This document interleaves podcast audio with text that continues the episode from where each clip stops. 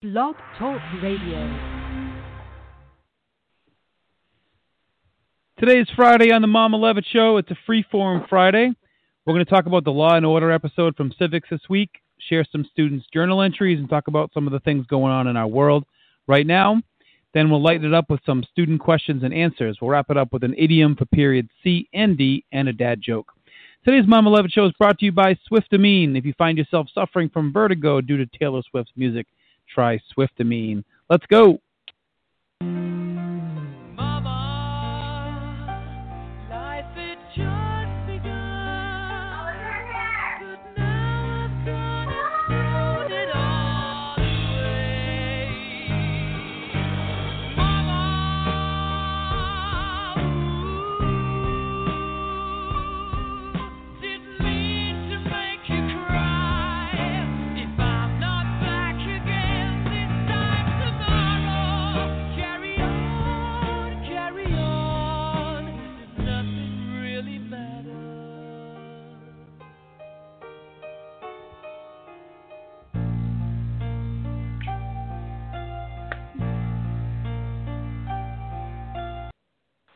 Morning, everybody. It's the Mama Levitt Show, Season 1, Episode 30.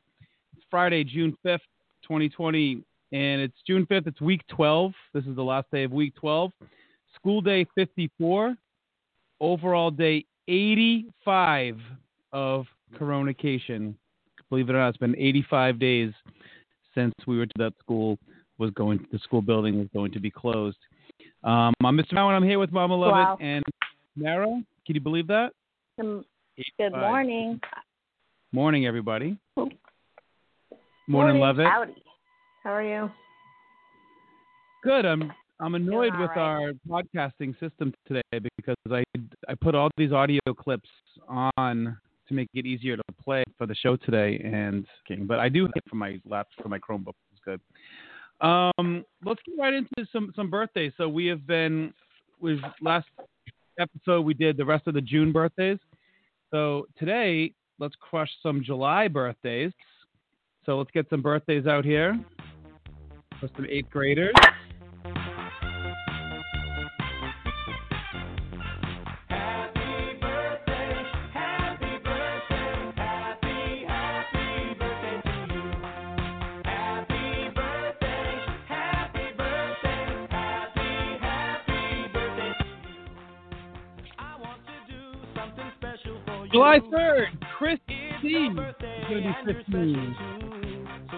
July 3rd. July 6th, Stephanie L is going to be 14 on July 6th.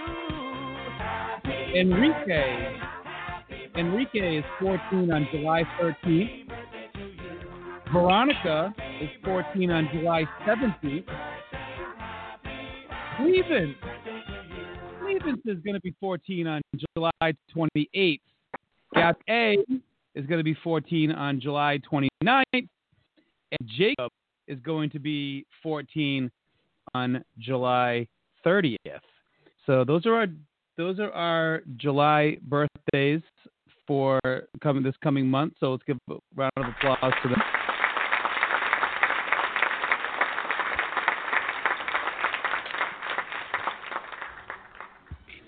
Miss Levitt says I sound pretty far away. I wonder. What, I wonder if maybe I should turn my volume up.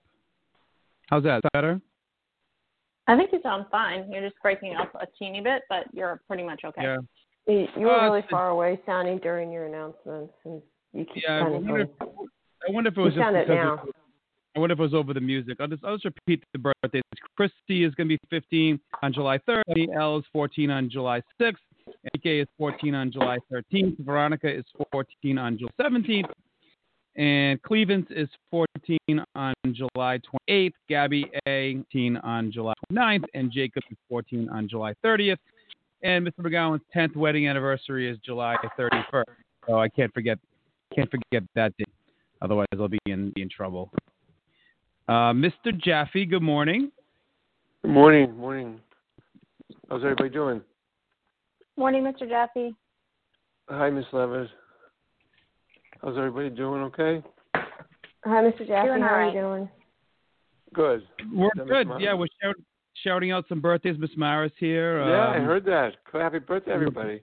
working through some technical difficulties. Uh, Miss Mara's birthday was Wednesday.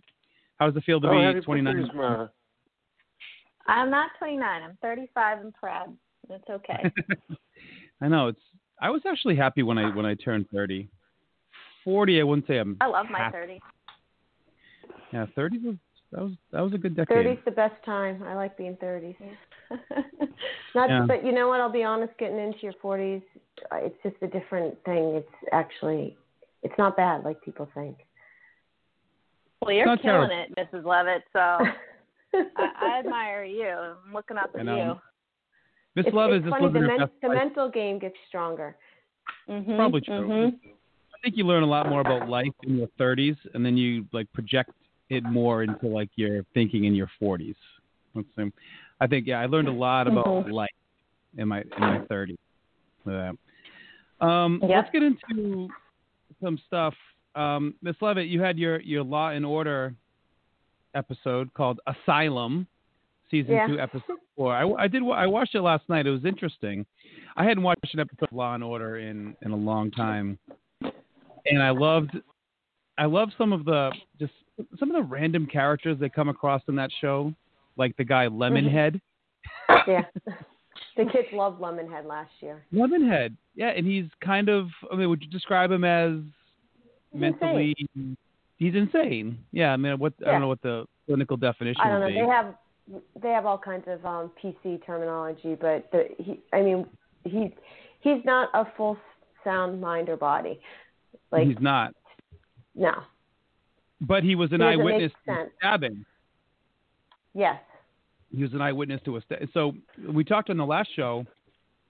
I think it was the last show, maybe it was on Zoom yesterday, about the need for the prosec. It's the prosecution's job to prove the defendant guilty, and how you talked about how one of the core principles of American legal system is innocent until proven guilty. And then I, Yeah. I was talking about my time on the jury and about how they have to prove it beyond a reasonable doubt. And I was thinking about that as I was watching the episode yesterday, because if you have one of your star witnesses is a person who is insane, then could a reasonable per- could a reasonable person like dispute their testimony? I know. I thought it was. I thought that was interesting take to have Lemonhead be like one of their witnesses. And it is interesting. And just because you're insane, it's funny, doesn't mean that you don't have you don't see things and you can't you know what I mean? Like Right. and that's where it's like do you dismiss a person altogether because they hear voices in their head or do you figure out y- you know what else I may have happened? I think there was Yeah, enough evidence to prove that he probably was the witness to see it at the time. I mean, hmm um, there was I a mean, I- lot of people I think that came forward that said that Lemonhead lives there yeah, I think he. in the um, box. they made that point on the show about how just because someone's insane, that everything that comes out of their mouth is not true. Now, I think Yeah. it's up to uh, it was up to the jury to kind of, of um, decide which one was which. One thing, can you explain to me because I, I maybe I missed it, or maybe I wasn't paying attention close enough. The whole concept of like the ring, like what's the deal Oh. with, with the ring? Like, why was that an important piece of evidence? Because at the beginning, the person he stabbed, they took he had he had an engagement ring Oh, for his the- the- They were coming the- out of the, the I think it was a diner or something or a store. They were coming out of in New York, and they and they had um he stabbed and stole it, Mhm. the ring from the man, the person he he stabbed. So him having it look like tied him to the murder. Mhm. It didn't So, mean that yeah. He, shoved the knife in the person and stabbed the person, but it did tie him to the murder, which is where they were going at that point.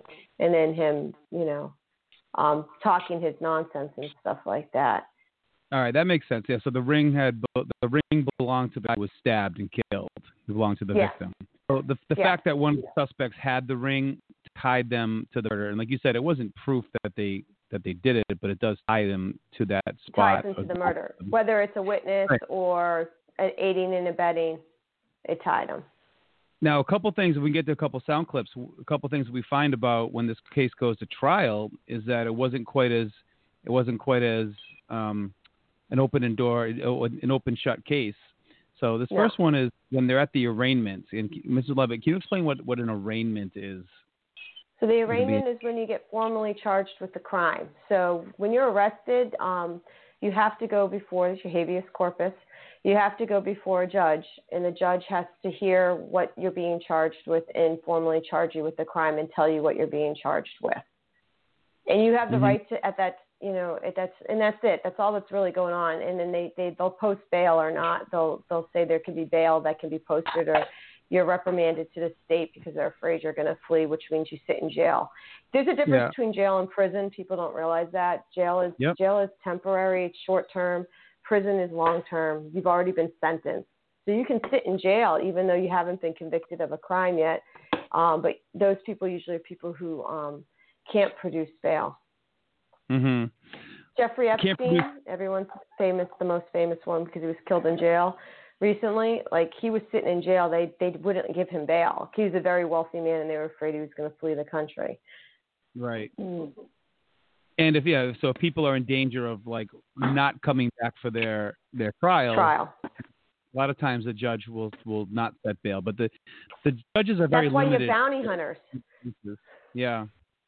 Bounty hunters go after people who jump bail. They don't come show up for their trial, and then and so the person, the bail the bail people who put up the money for the bail send basically bounty hunters out, like Dog the Bounty Hunter, um, and they Remember that show? That's what they do, but that's what, and they send them out to bring these people in, um, into trial so that the person who posted the bail for you gets their money back because they don't want to be out all that money, and Right. you get put to jail.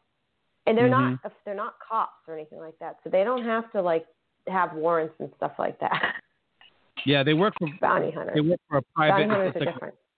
yeah, they're privately employed, and people will pay them to to get their money Mhm. back, basically, to make sure that make sure that they show up in jail. It's funny you mentioned habeas corpus because I'm pretty sure they said it later in the episode. One of the other, one of the, like near the end of the episode, one of the side characters told one of the attorneys, um, he kept talking about habeas corpus. What does that mean? You know, and then they gave the, they, and the guy gave an explanation of it.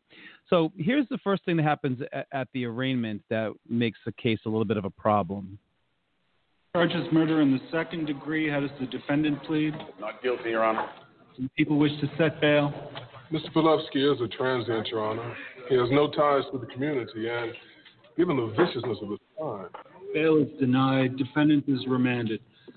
Uh, in the case of People versus uh, Christian Tatum, charges murder in the second degree, conspiracy and larceny. Your Honor, the people have turned nothing over to us. No voluntary disclosure forms, no. Mr. Robinette, the people were never asked for BDFs, Judge.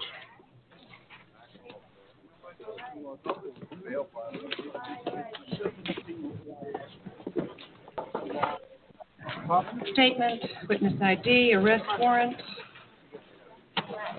No search warrant? Ms. Levitt, can you explain why that the no search warrant was a problem? So the judge is looking at the case saying you don't have a search warrant. So the evidence of having the ring is what's tying them to the murder, right? So that's going to be a Mhm. solid case.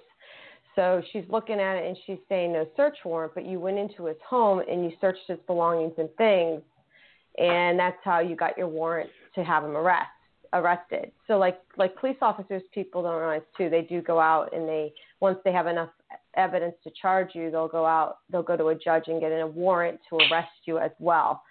So um and and through a judge. So the judge is concerned about not having a, search warrant because that's a violation of your Fourth Amendment right. You're supposed to have a, a warrant.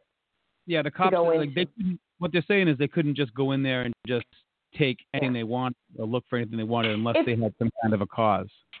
If it, if that ring was sitting there out in the open and it was like right there and you could see it on the table, that would Mhm. probably give them more of a probable cause to, to go in and take it because it's within visual sight.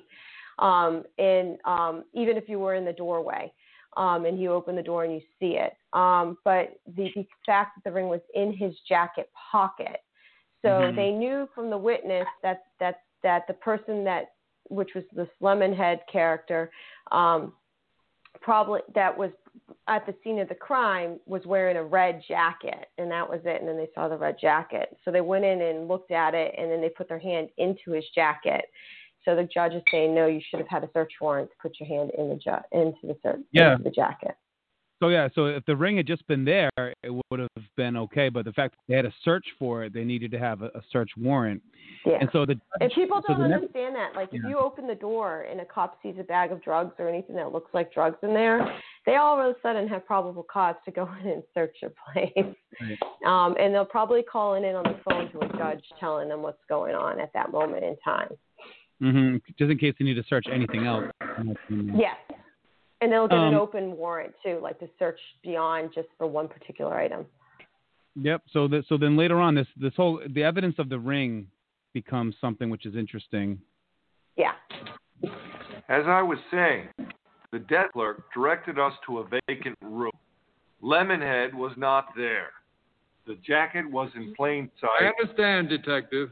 Nevertheless, I'm going to grant the motion to suppress on the illegal search of the defendant's jacket.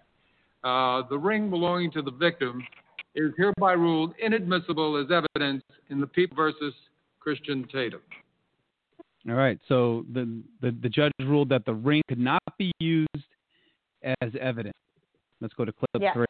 Well, the guy had a had a, a ring he wanted to give to his girlfriend. So this is Lemonhead testifying on the stand. This is one- so you got the insane guy testifying on the stand, and they ask him about the. No, this is not in his trial. This is in the other guy's trial.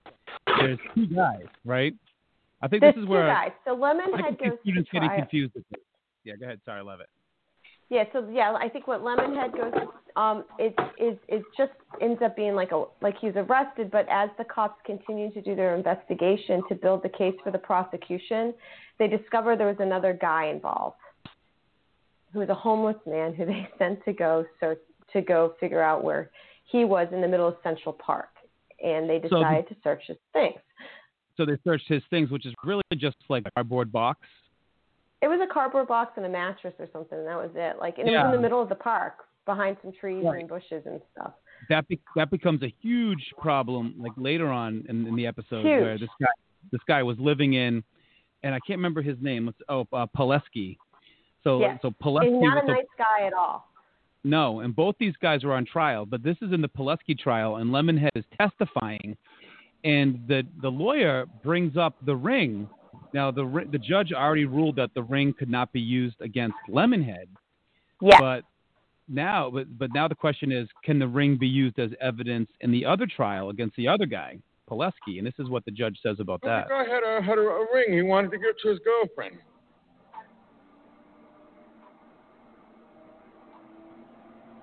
Is this the ring? Uh, Your Honor, I offer into evidence People's Exhibit Number 25. Objection and inadmissible. Sustained. Your Honor, may we approach?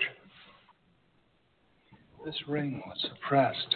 Ray Tatum, not. I'm well aware of that. I made the ruling. Anything else? Then it's perfectly admissible against Pileski. I'll make that determination, Mr. Stone. Thank you. You're a witness. So the judge, so the judge rules that he can't use the ring as evidence against Pileski, for the same reason, right? That it was it was taken in an illegal search and seizure. Miss Levitt. Sorry, I have a garbage man. I have a garbage man go by, so I had it on the other no, that's right. That, was, that was the reason, right? I have the windows open. It's noisy. I know it's crazy. Um, yeah. So yeah, so the judge is ruling that it's in this in in some what, what's the word? Um, I can't. I'm getting tongue tied, Ryan. Um, inadmissible in court, so you, they can't use the ring in Pileski's trial either, is what they're Mhm. saying. So All the right, so the judges are going to argue. used as any evidence. Yeah, he and, and the judge has to say in that. Like the judge could determine. The judge could have said yes, you can use the ring in this case because it was only when for against Lemonhead, but you can use it here. But no matter what, but basically the ring was taken without a search warrant, so you want it's hard to use it. The, the Exclusionary Act basically says you can't use the ring without the evidence Yeah. So the or judge said. the search warrant. Yeah, so the judge said the ring couldn't be used in the trial of either of the guys, not just the one that it was taken from, the other guy too. Now, Yeah. the the lawyer for the, the the lawyer for Pileski, the defense lawyer, tries to make tries to make um, Lemonhead seem like a less than credible witness on on the stand, and Oh, so yeah. he gets up to do his cross examination, and he and he asks them this question. Has the CIA ever tried to assassinate you?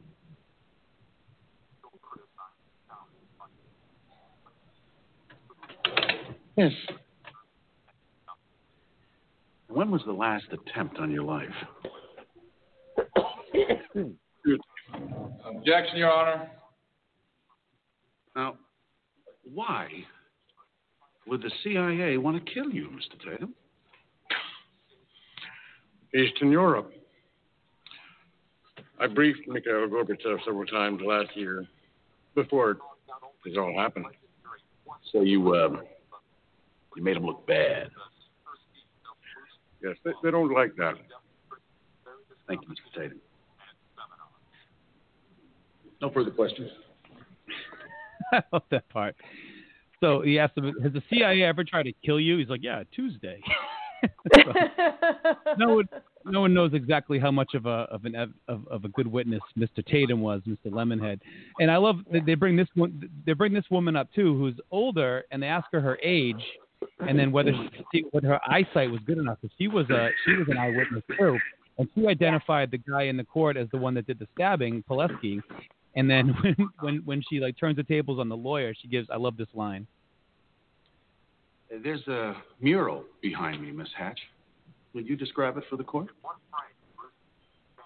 Staten Island and the Narrows. You're um, you're familiar with the Staten Island of the 19th century, Miss Hatch? I can read the legend. I hope your eyesight is better than your manners, young man. As I was saying, the desk clerk directed us to a vacant. Yep, that's an old one. Yeah, that she. That was she funny. just- That was a good she- one. Yeah, she just roasts the she roasts the lawyer. I hope your eyesight is better than your man. But then, uh, but then they have they have other witnesses. I think the detective can he testifies, and so the jury comes up with their first with their with, with their with their um They, they convicted the guy. Yeah. Yeah. It's, it's yeah. On your conviction of the crime of murder in the second degree, the court sentences you to a maximum term of imprisonment of from 25 years to life. So even though Lemonhead wasn't the best witness, they decided that the, the jury decided beyond a reasonable doubt that the guy was guilty, and they convicted him. They had the eyewitness there that saw it. The old lady. She saw. The old lady it. was the eyewitness, and then the detective testified that I think there was only one set of fingerprints on the knife.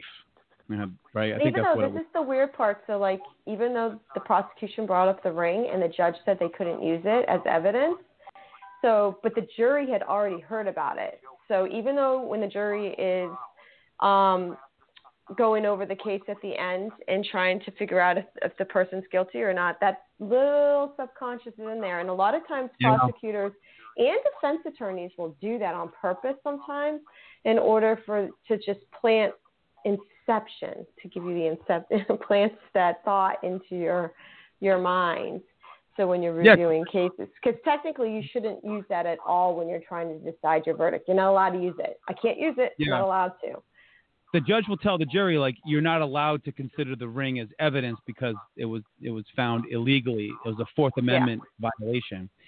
So Correct. speaking of the Fourth Amendment, so he gets Yeah. convicted, and, and like this is the thing, like everyone thinks, oh, he got found guilty, he's going to jail for life, case closed, right?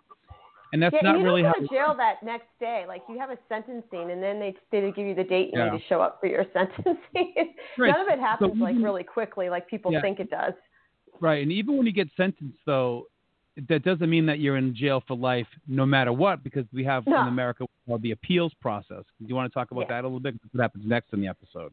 So, so he, his lawyers go ahead and decide to appeal his case based on, and they, they can't appeal it. Oh, we don't like the non-guilty verdict. They have to have a legal reason to bring it to the appeal court.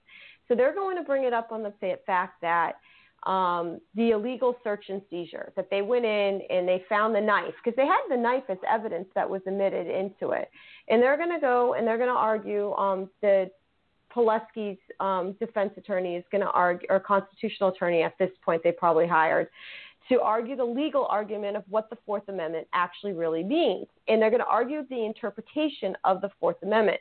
And they look at precedent and everything like that. So they're going to look at back cases. And so the prosecution has to do the same exact thing because they're now the DA's office. They bring in their constitutional person, which was Ben Stone, um, and he went in and he was basically had to argue the constitutionality of being able to use the knife. And the big thing in this part of the case was the guy was homeless. Did it constitute the need for a search warrant when you were living in the public park? It wasn't private property. It was a public park. It belonged to the people. So um, that was the prosecution's argument. And then the defendant, Pileski's argument basically was, but you need a search and seizure, even though he was living in public space, the belongings of his were private. And they were, and that you needed a search warrant to go through his private belongings, the box and the mattress. I think they found the knife in the box or underneath the I think mattress. so, I yeah. don't remember. And yeah, this so, is the um, big question.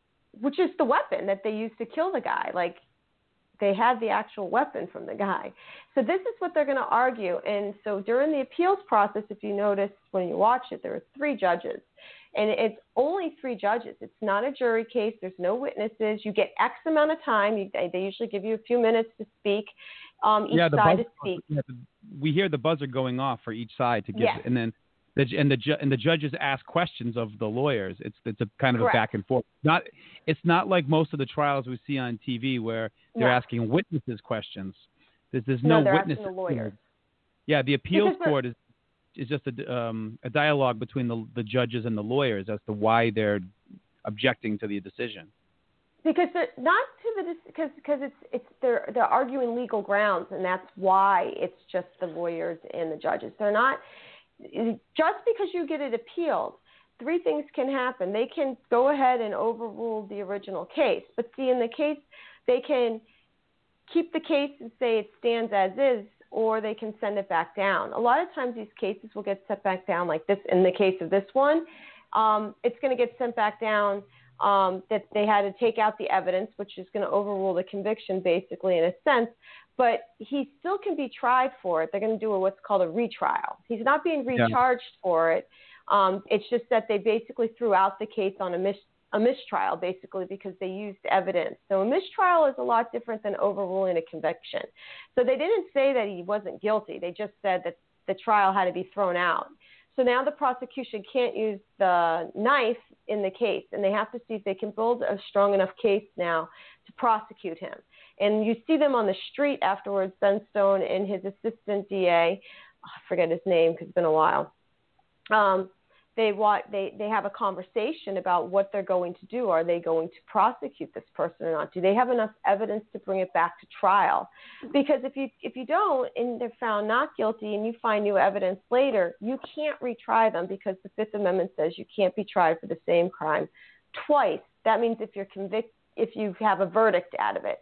The appeals court in this case is not overruling the verdict. It's just saying the trial gets thrown out. You can't.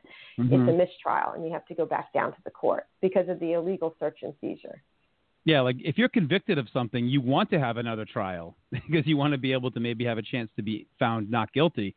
But if you're found not guilty of something, then like you said, the Fifth Amendment says you cannot be Fifth Amendment, right? No double jeopardy. It's the Fifth Amendment. Yeah. Fifth Amendment, right? It's the so double the jeopardy is the appeal, Fifth I'll just play a couple of the sound clips just to kind of go over some things that Ms. Le- Ms. Levitt was just saying about some of the amendments and how it worked on these guys' rights. This is about the, the appeal. The appeal is based on the Fourth Amendment. You didn't have a warrant when you searched the place of abode. Place of abode, huh? He was in the damn bushes. Love Chris Noth. Yeah, like can you count like bushes count as your house? Does that count as your? Do you have a right to that? And this is this is the argument that they have in the in the appeals court is like if you're living on like in a public park, does that count as your private property? The stuff that's in there. This is this is during the trial. We would trial. have us afford the same protection to a man sleeping in Central Park as we would to a man in the comfort of his home.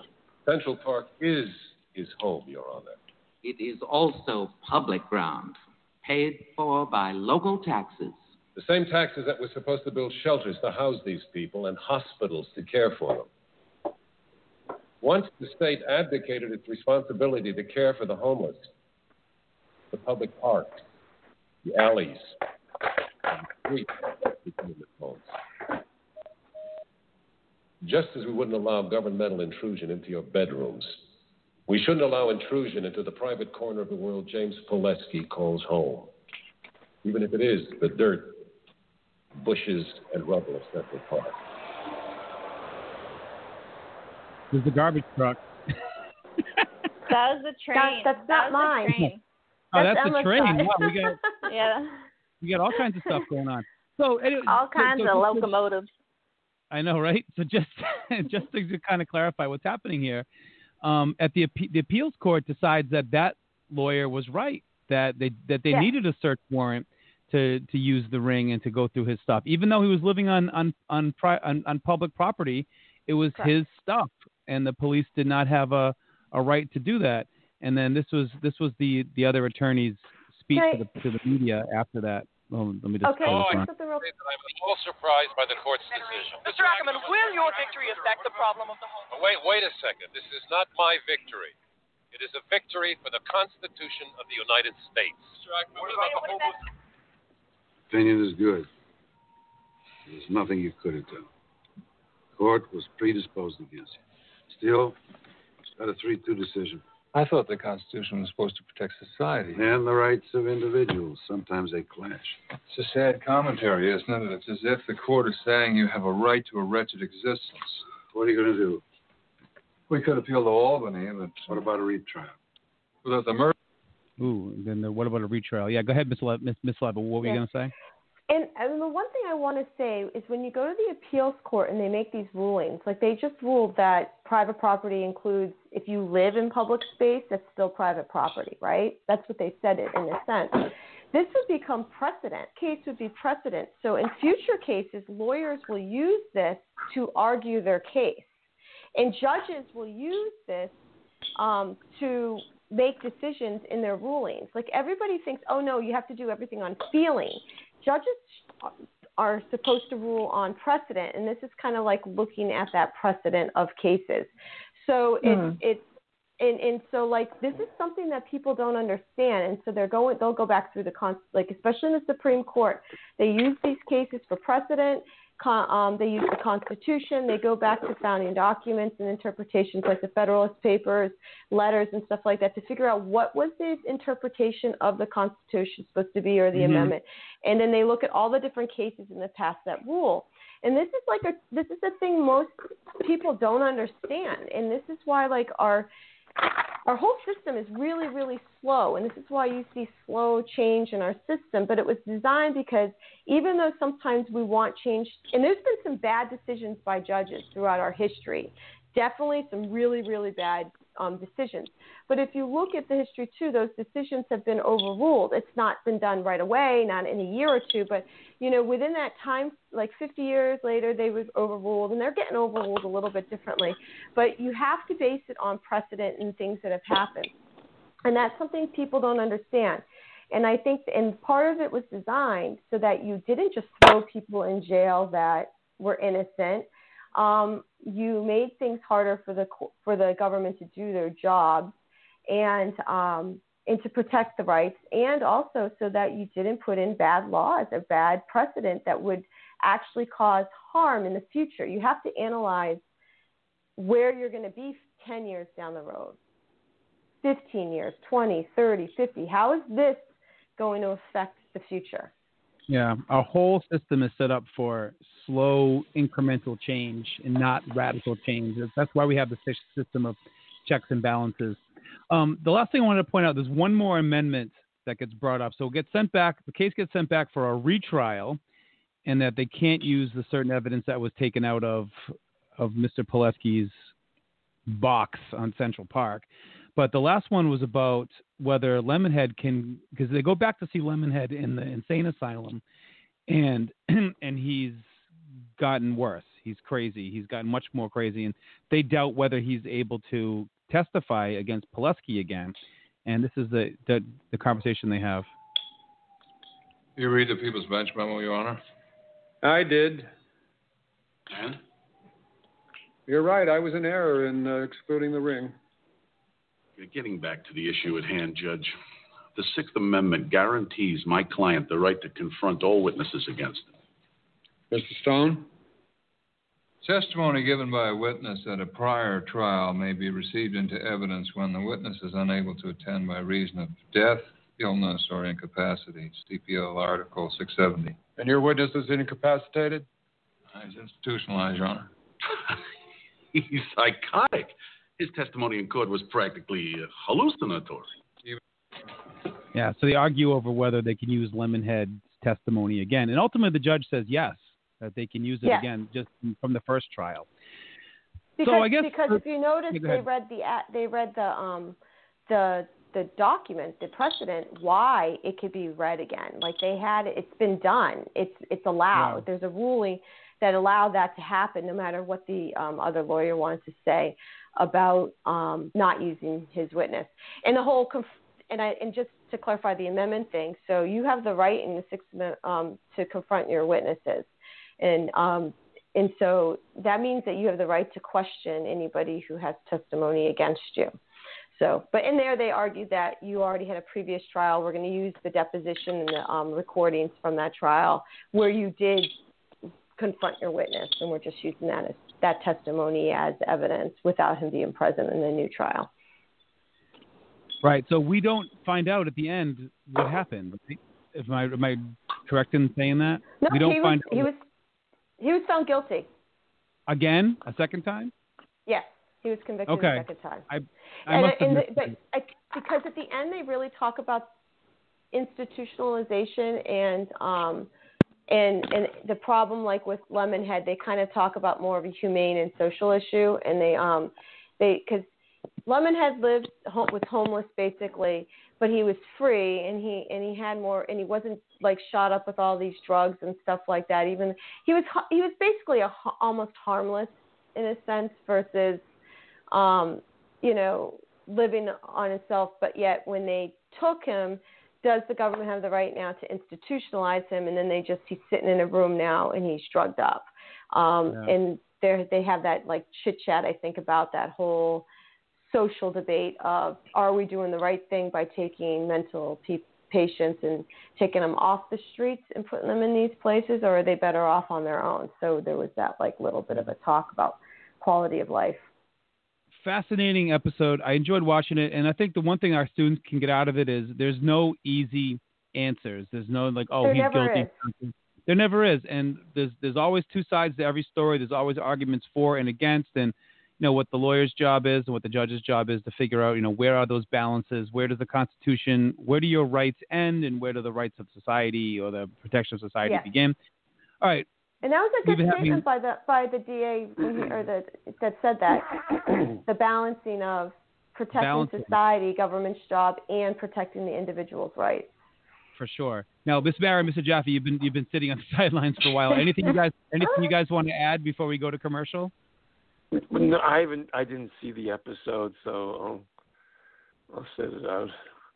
I, Although I, I, think it's um, really. Go ahead. I'm oh, sorry, go Miss ahead, Mr. Jeff. No, no, I had, it was not. I had nothing to say. okay. Um, I, yeah, no, I mean, I didn't get to see it either, but I just agree so much with that statement about like there's no easy answers, and there's if you delve deeper, there's always two sides. Even if one side ends up being overwhelmingly more right than the other, or what, however you determine right and wrong, there's always, always two sides, and I think that people are so quick to just jump on that first thing that they see on social media or what have you. And I think we need to start, and Miss Levitt, you do a really good job of this, like having kids research a little more, dig a little deeper, just so that even if you still come to the same conclusion, you have more evidence to back it up. It's so important. Yeah, for sure. And on that subject Very of like important. researching and looking at looking at both sides, we're going to come back after our commercial. We're going to read some student journals um, about the whole George Floyd situation and, and protests in America and things like that. So let's hear from Swiftamine, and then we'll come back and talk about that. For years, I suffered from vertigo. Out of nowhere, I'd feel dizzy, disoriented, even nauseous. Dramamine helped my flashes subside, and I hadn't had a flare up in years. Years. Years. Until recently. I was jogging, listening to Spotify, Casually browsing iTunes. Flipping through the radio. and I heard this new song that I love. I loved. I looked to see who it was, and that's when the vertigo hit.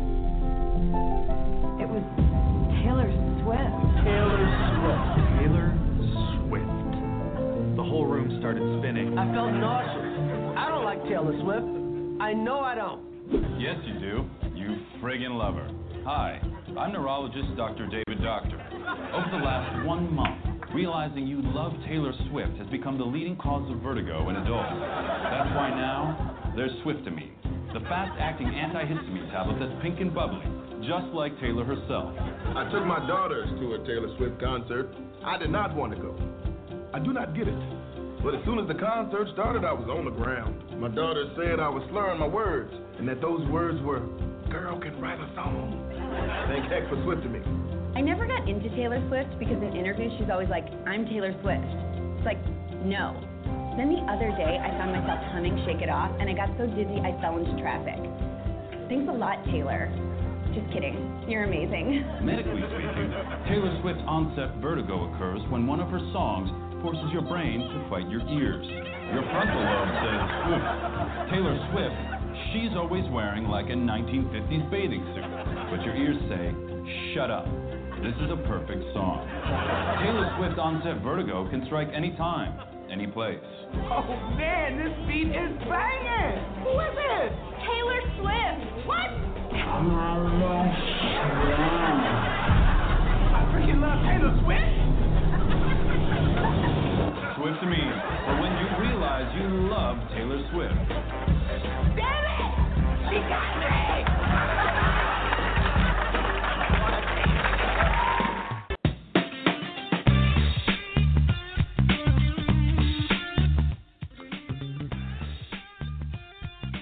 All right, back in the Mama Levitt show. Thank you to our longtime, longtime sponsor, Swift Swiftamine. I find myself getting some Taylor Swift vertigo sometimes. Usually driving in the car, you know, gets these these warm warm days coming up in, in June. Hot yesterday. It's gonna be hot again today. No, maybe. I think so. It's Let's gonna talk be about hot, yeah. yeah, let's talk about student journals. Um, so Monday, I put in on as our Monday journal topic, just to think about the whole situation with George Floyd and the protests in America, and just a lot of this these complex, just like racial, police, and just so much, just it so many just complicated things going on in America. And, and what I said to, and it's not, it's not new. None of these things are new. This has been going on since the beginning of America. And we're talking 400 years of these sort of, these, um, I guess these issues that are just kind of banging up against each other. But I, I picked out three journal entries from students, and I asked them to, you know, just reflect on what's going on. I suggested, you know, read some things. Don't just write down what like what your knee jerk reaction is. Go, you know, read a bunch of things. You know, I mean, Miss Mara and I have been talking about this. Like, you know, it's you, Yeah. you want to put your feelings into words, but it's we do- we uh, we agree that it's not good to just jump right into it. And maybe Miss Mara, can you talk about that from your own perspective a little bit? Well, you know, I'm always looking for the balance in life. And like for me, I was saying to you the other day, it can take me a week sometimes to like process an emotion and come out with like how I actually feel about it. And then I'm like, all right, now you're overthinking it. Now you're taking way too long. Should I weigh in? Shouldn't I weigh in? Do I even want social media on my phone? It's kind of unhealthy for me right now with everything going on. And um gosh, what was I saying? Um yeah, so just it's been really, really hard for me to figure out how I feel about all this. But I think that the thing that's been the most useful is just reading, listening, getting information, um, and like not speaking out right away. Because what, and like I've been journaling on my own, and I know like I've shared a couple of things with you. I've shared some things with my family. Have that close circle that you that you feel comfortable enough with that isn't going to necessarily judge you so that you can bounce ideas off. And I think that, for me at least, is where I find the most useful process right now is like, I'm nervous to like kind of say how I feel. I'm not really sure how I feel. So like being able to bounce ideas off trusted people, I think that's really important right now to do. That that's Yeah. my comfort level right now. I feel like we're in this society where like everyone is is expected to have like a quick take, and like your take is supposed to be like your final answer on everything, and that's who you are, and that's how you always felt, and that's don't how you that. always feel. I don't like it either. I don't. And- It's it's yeah, goes and like off even even if educated people sorry. think. No, go ahead. No, like my thing was like I felt forced almost to have this opinion and it's like, all right, like I might come to that opinion that, you know, and obviously well, again, this is such a fraught topic, but like I just did not like the pressure I was feeling to like immediately come out and say something or, you know, I just feel like for me and my beliefs, I need to make sure how I feel about something, and it takes me a while to truly understand it because I am not a surface level thinker. I'm not saying that everyone. I think everyone's a deep thinker at the end of it, but like I need to really like understand the heart of the matter before I can like put out an opinion. So I just felt all this pressure, which led to like a lot of anxiety for me. I've had a lot of anxiety this week. Yeah, and I think. and what if you were a? Go ahead, Oh, Jeffy, yeah. I'm sorry.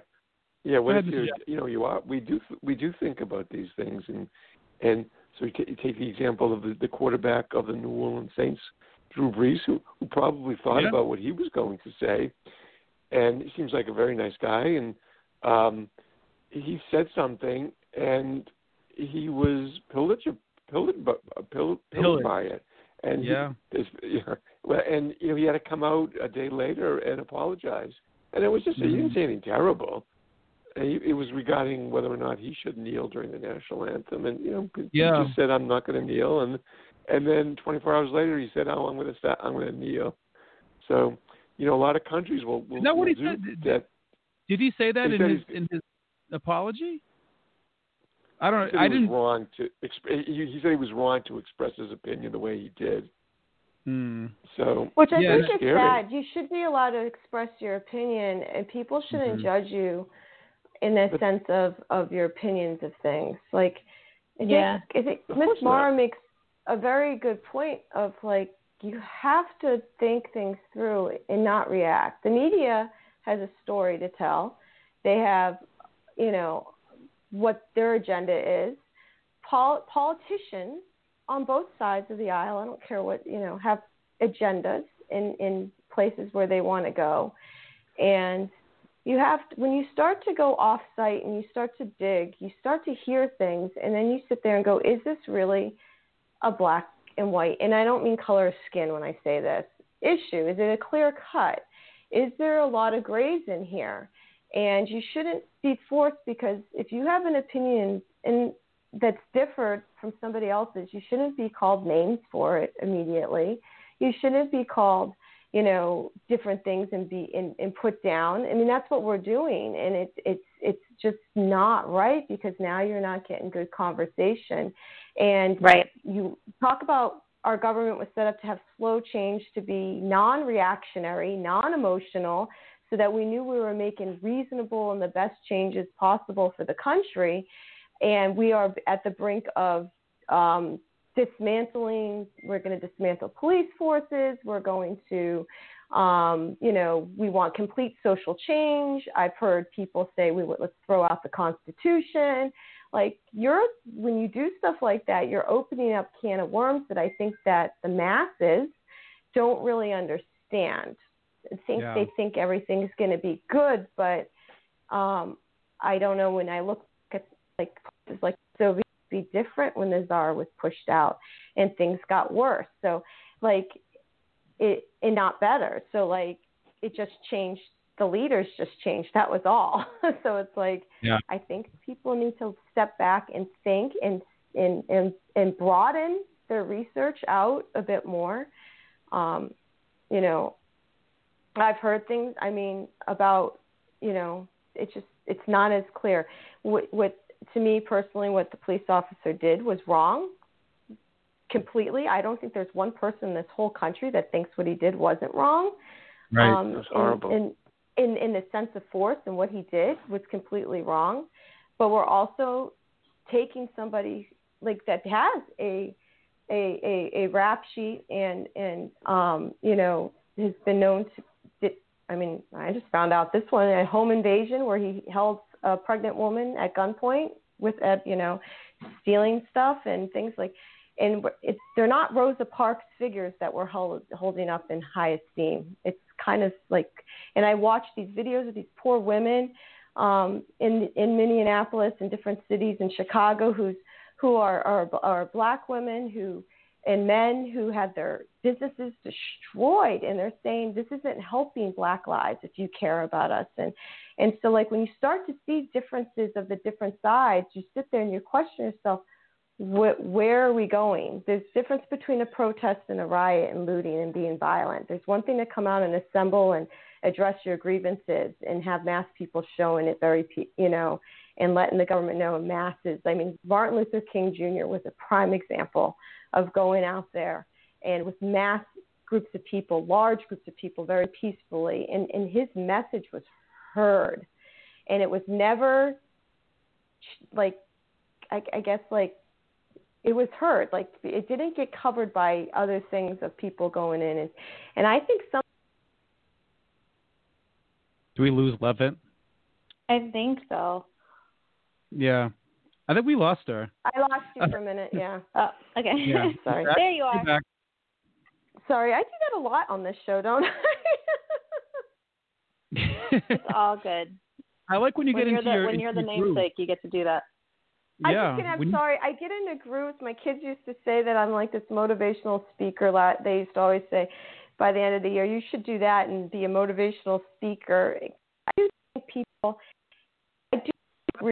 I think that'd be a great second career every day.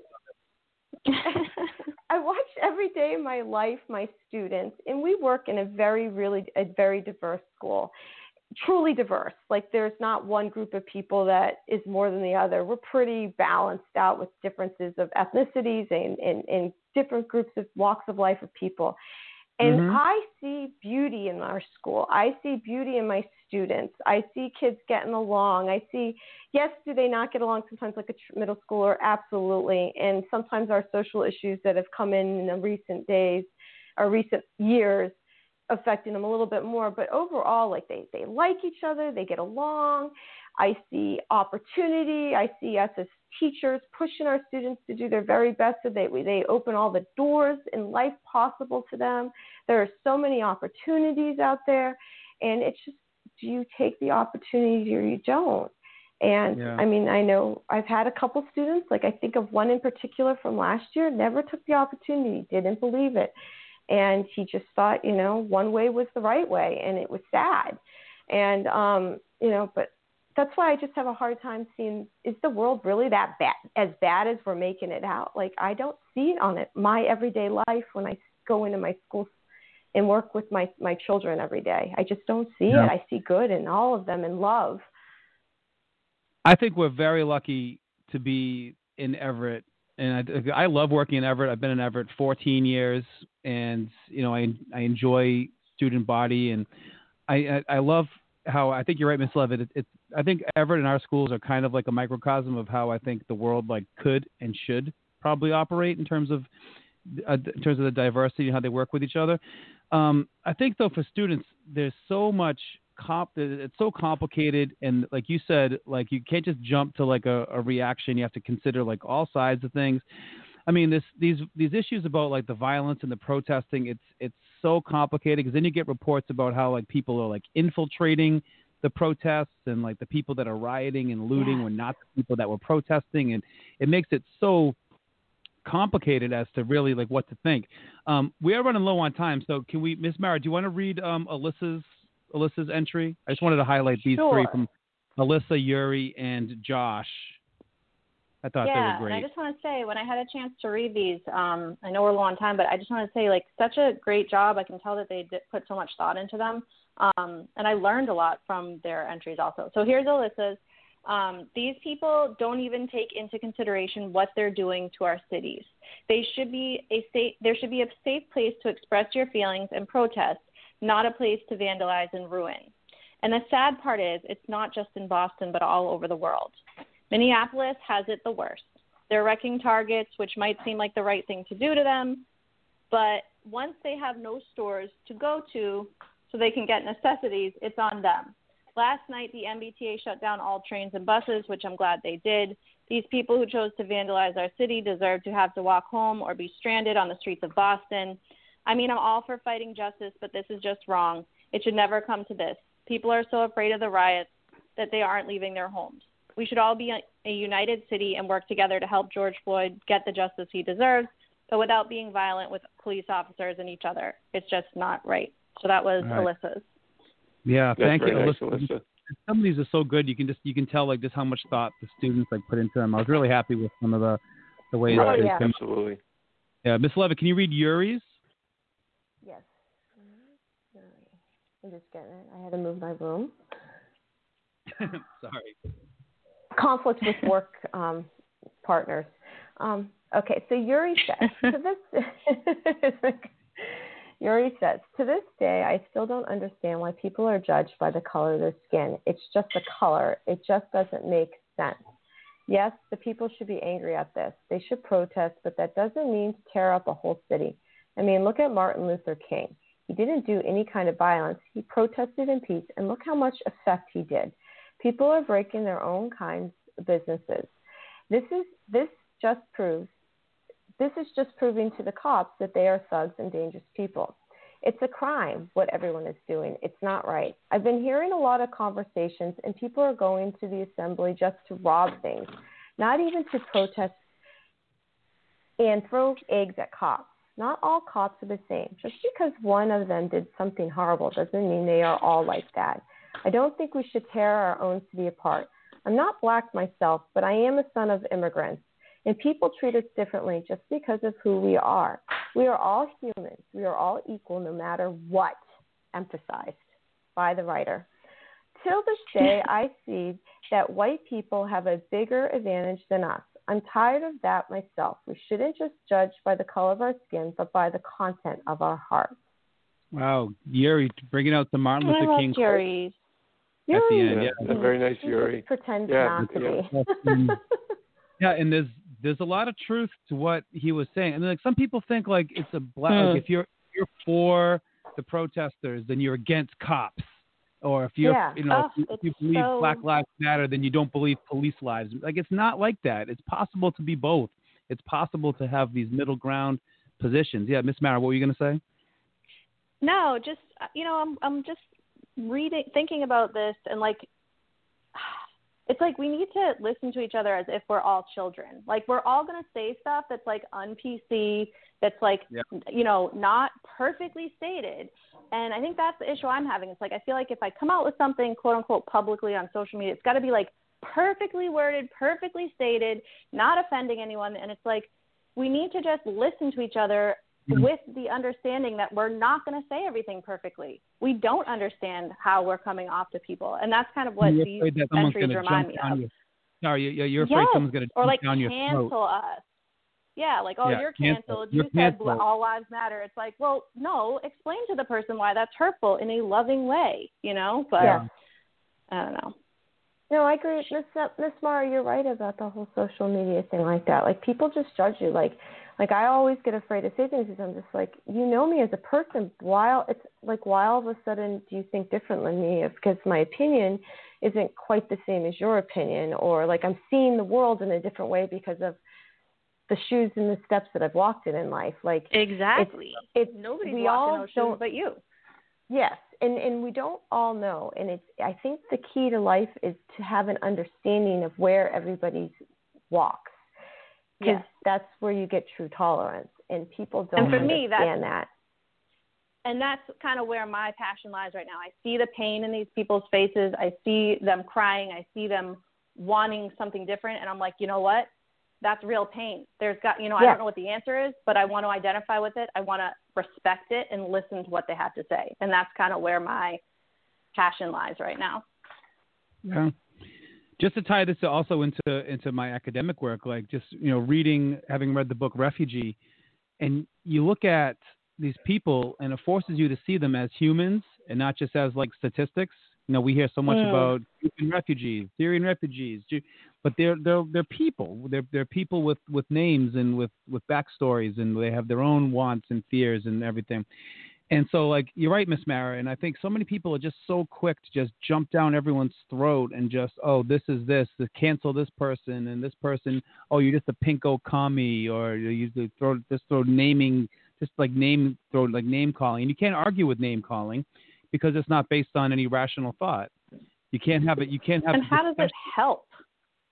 It Like, doesn't help at all. Help to just call someone a And racist. Like, all right, tying this- help them out right. then. Tying this back into Well- our Constitution, this the Constitutional Convention, it was just discussions after discussions of people with conflicting ideas, and And they didn't they all come agree with- with each other. They didn't all agree with it. No, And and, the con- like, there was a lot of very heated debates about things during that time period. But like they knew they had to go with what was best for all at the time, hoping that things will eventually work their way through things. I mean, when, And when I it comes, time does work things. Yeah, when it comes to those agree- those disagreements, they're still happening today. That's the whole purpose of our system. Like And you, the First Amendment says Yeah. what it says, but that doesn't mean everyone exactly agrees. Like the First Amendment gives me freedom of speech, freedom of the press. Does that mean that I can I can print a pornographic magazine and give it to five year olds? You know, like is that is that my freedom?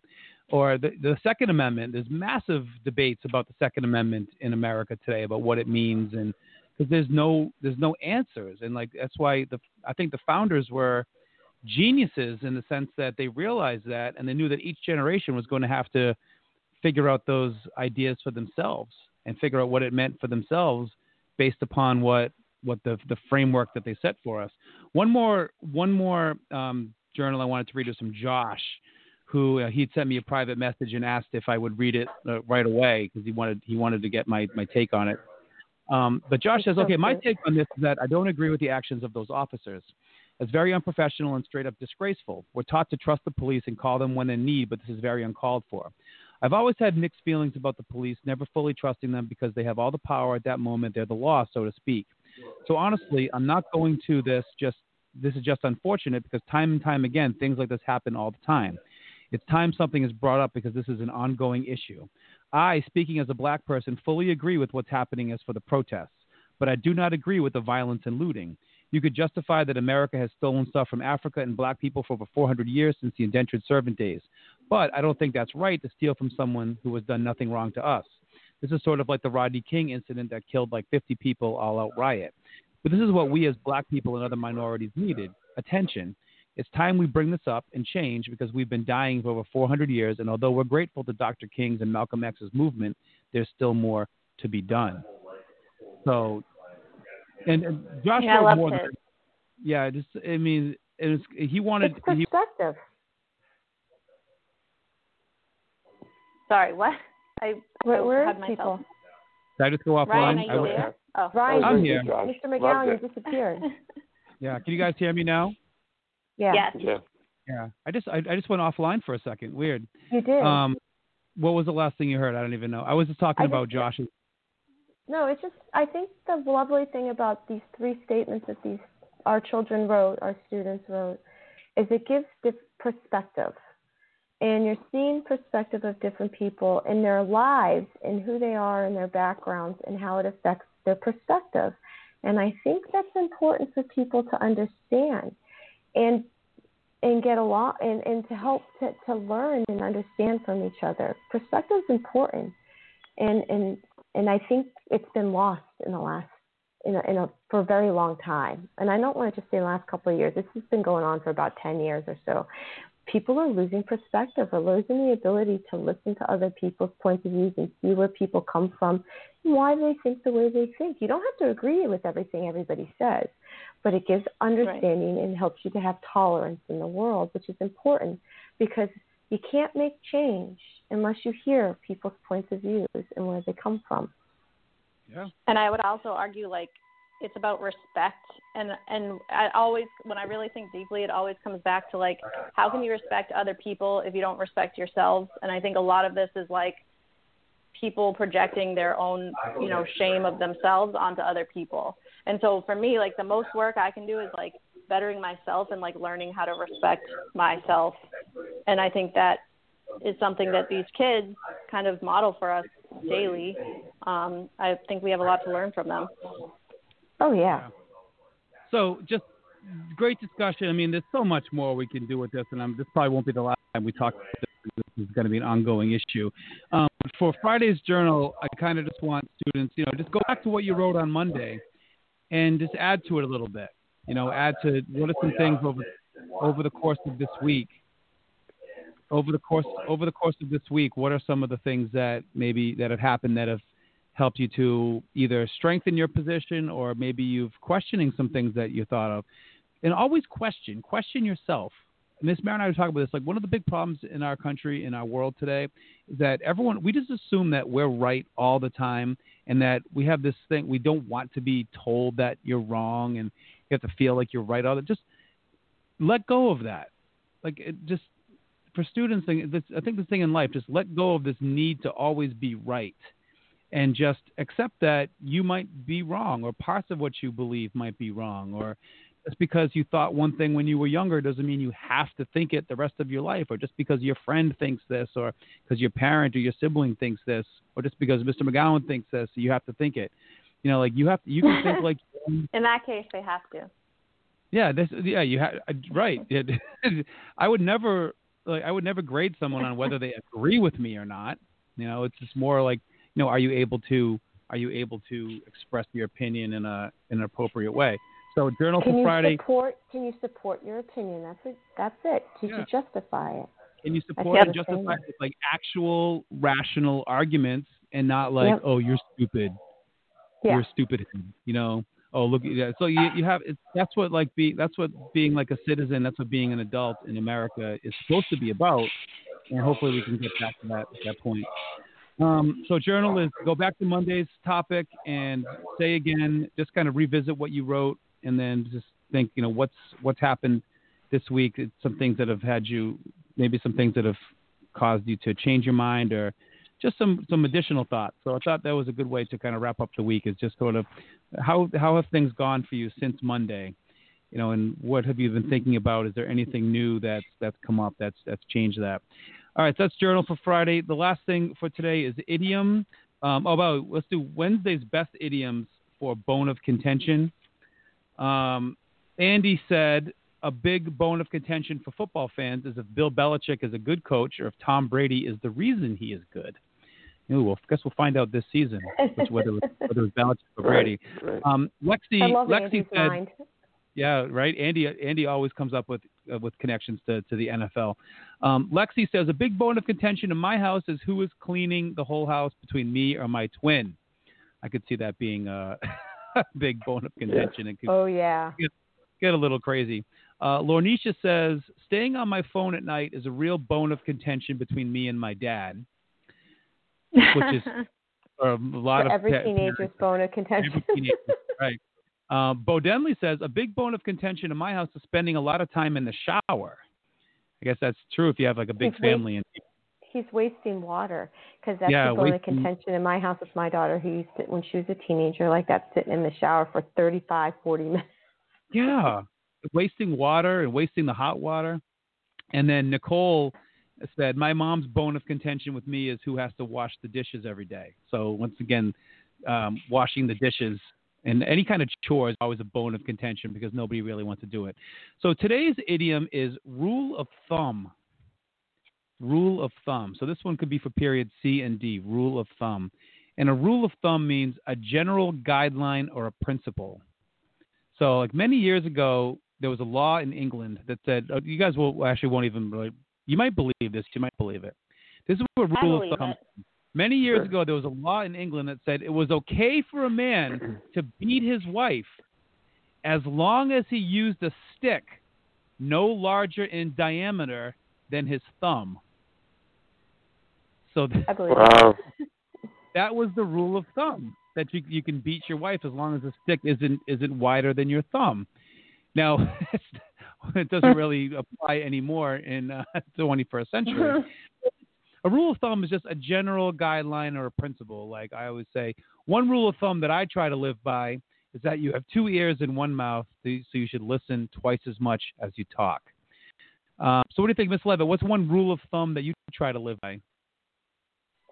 Um, my rule of thumb to live by is um, don't. I basically to to not to be um, to understand people. My rule of thumb is to always understand people's sides of the story and not make judgments on people personally for their belief systems, um, because their their their life is not necessarily lived the same way my life is. In this, in that, if you have that rule of thumb, you tend to be kind and understanding to people. Awesome. Good connection to our discussion from earlier. I like that. Mr. Jaffe, what's uh, what's what's one rule of thumb that you have in your life? Uh, again, Miss Levitt stole my thunder. I was, you just le- learning to be kind and Sorry, understanding to people. Jaffe. Those are the, those are the words I was going to use. Next time, you have to call on me first. you got to raise your hand next time. Um, Miss Start Miss calling Mara, Mr. Jaffe first. uh, Miss Mara, what's the rule of thumb in, in your life?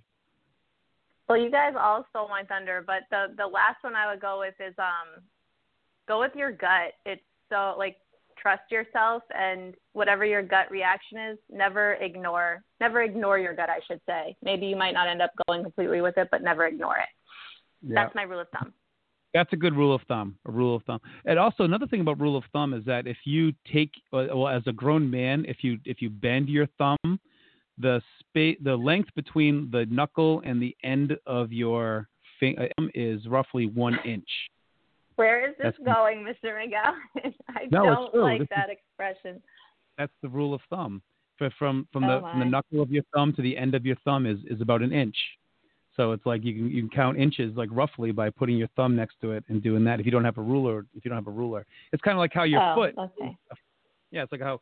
And remember, Levin, we did that at, at uh, Smart Schools uh, when we when we traced you Yeah. and the Vitruvian Man, and we said how Yeah, like each one, each each one of the pieces of the human body is like is like you know four hands equals one arm or something. It has like different. There's like ratios. It's the and- ratios. Yeah. Yeah. Anyway, it's been a long ratio. show. We had a lot to talk about. We went over the Law and Order episode, went into some good depth in that, and maybe that'll hopefully that'll help some students understand kind of what was going on. Because even I was a little bit um, confused because watching it and it's backwards, everything's in the mirror. You see people shaking hands with what looks like their left hand, you know, but really it's just a backwards thing. Um, journal entry is about revisiting your Monday entry about the George Floyd situation, and your idiom for period C and D is the rule of thumb. And our one dad joke for today, um, Mr. Jaffe, do you know why computer programmers never go outside? No, why don't they go outside, Mr. McGowan? There are way too many bugs.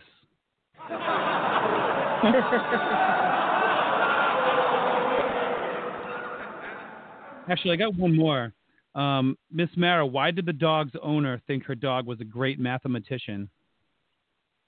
Why? Because when she asked the dog what six minus six was, the dog said nothing.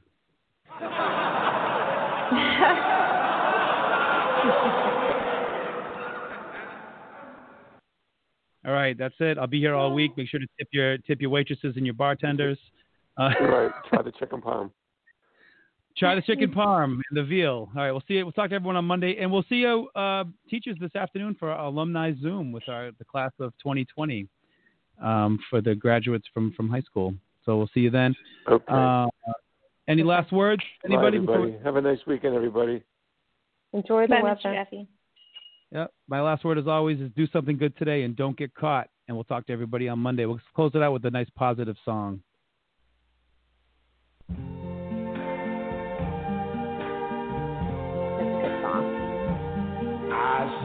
Trees of green, red roses too. I see them bloom for me and you. And I think to myself, what a wonderful world.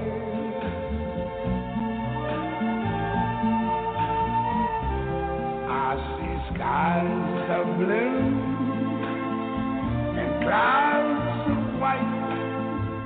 The bright, blessed day, the dark, sacred night. And I think to myself, what a wonderful world.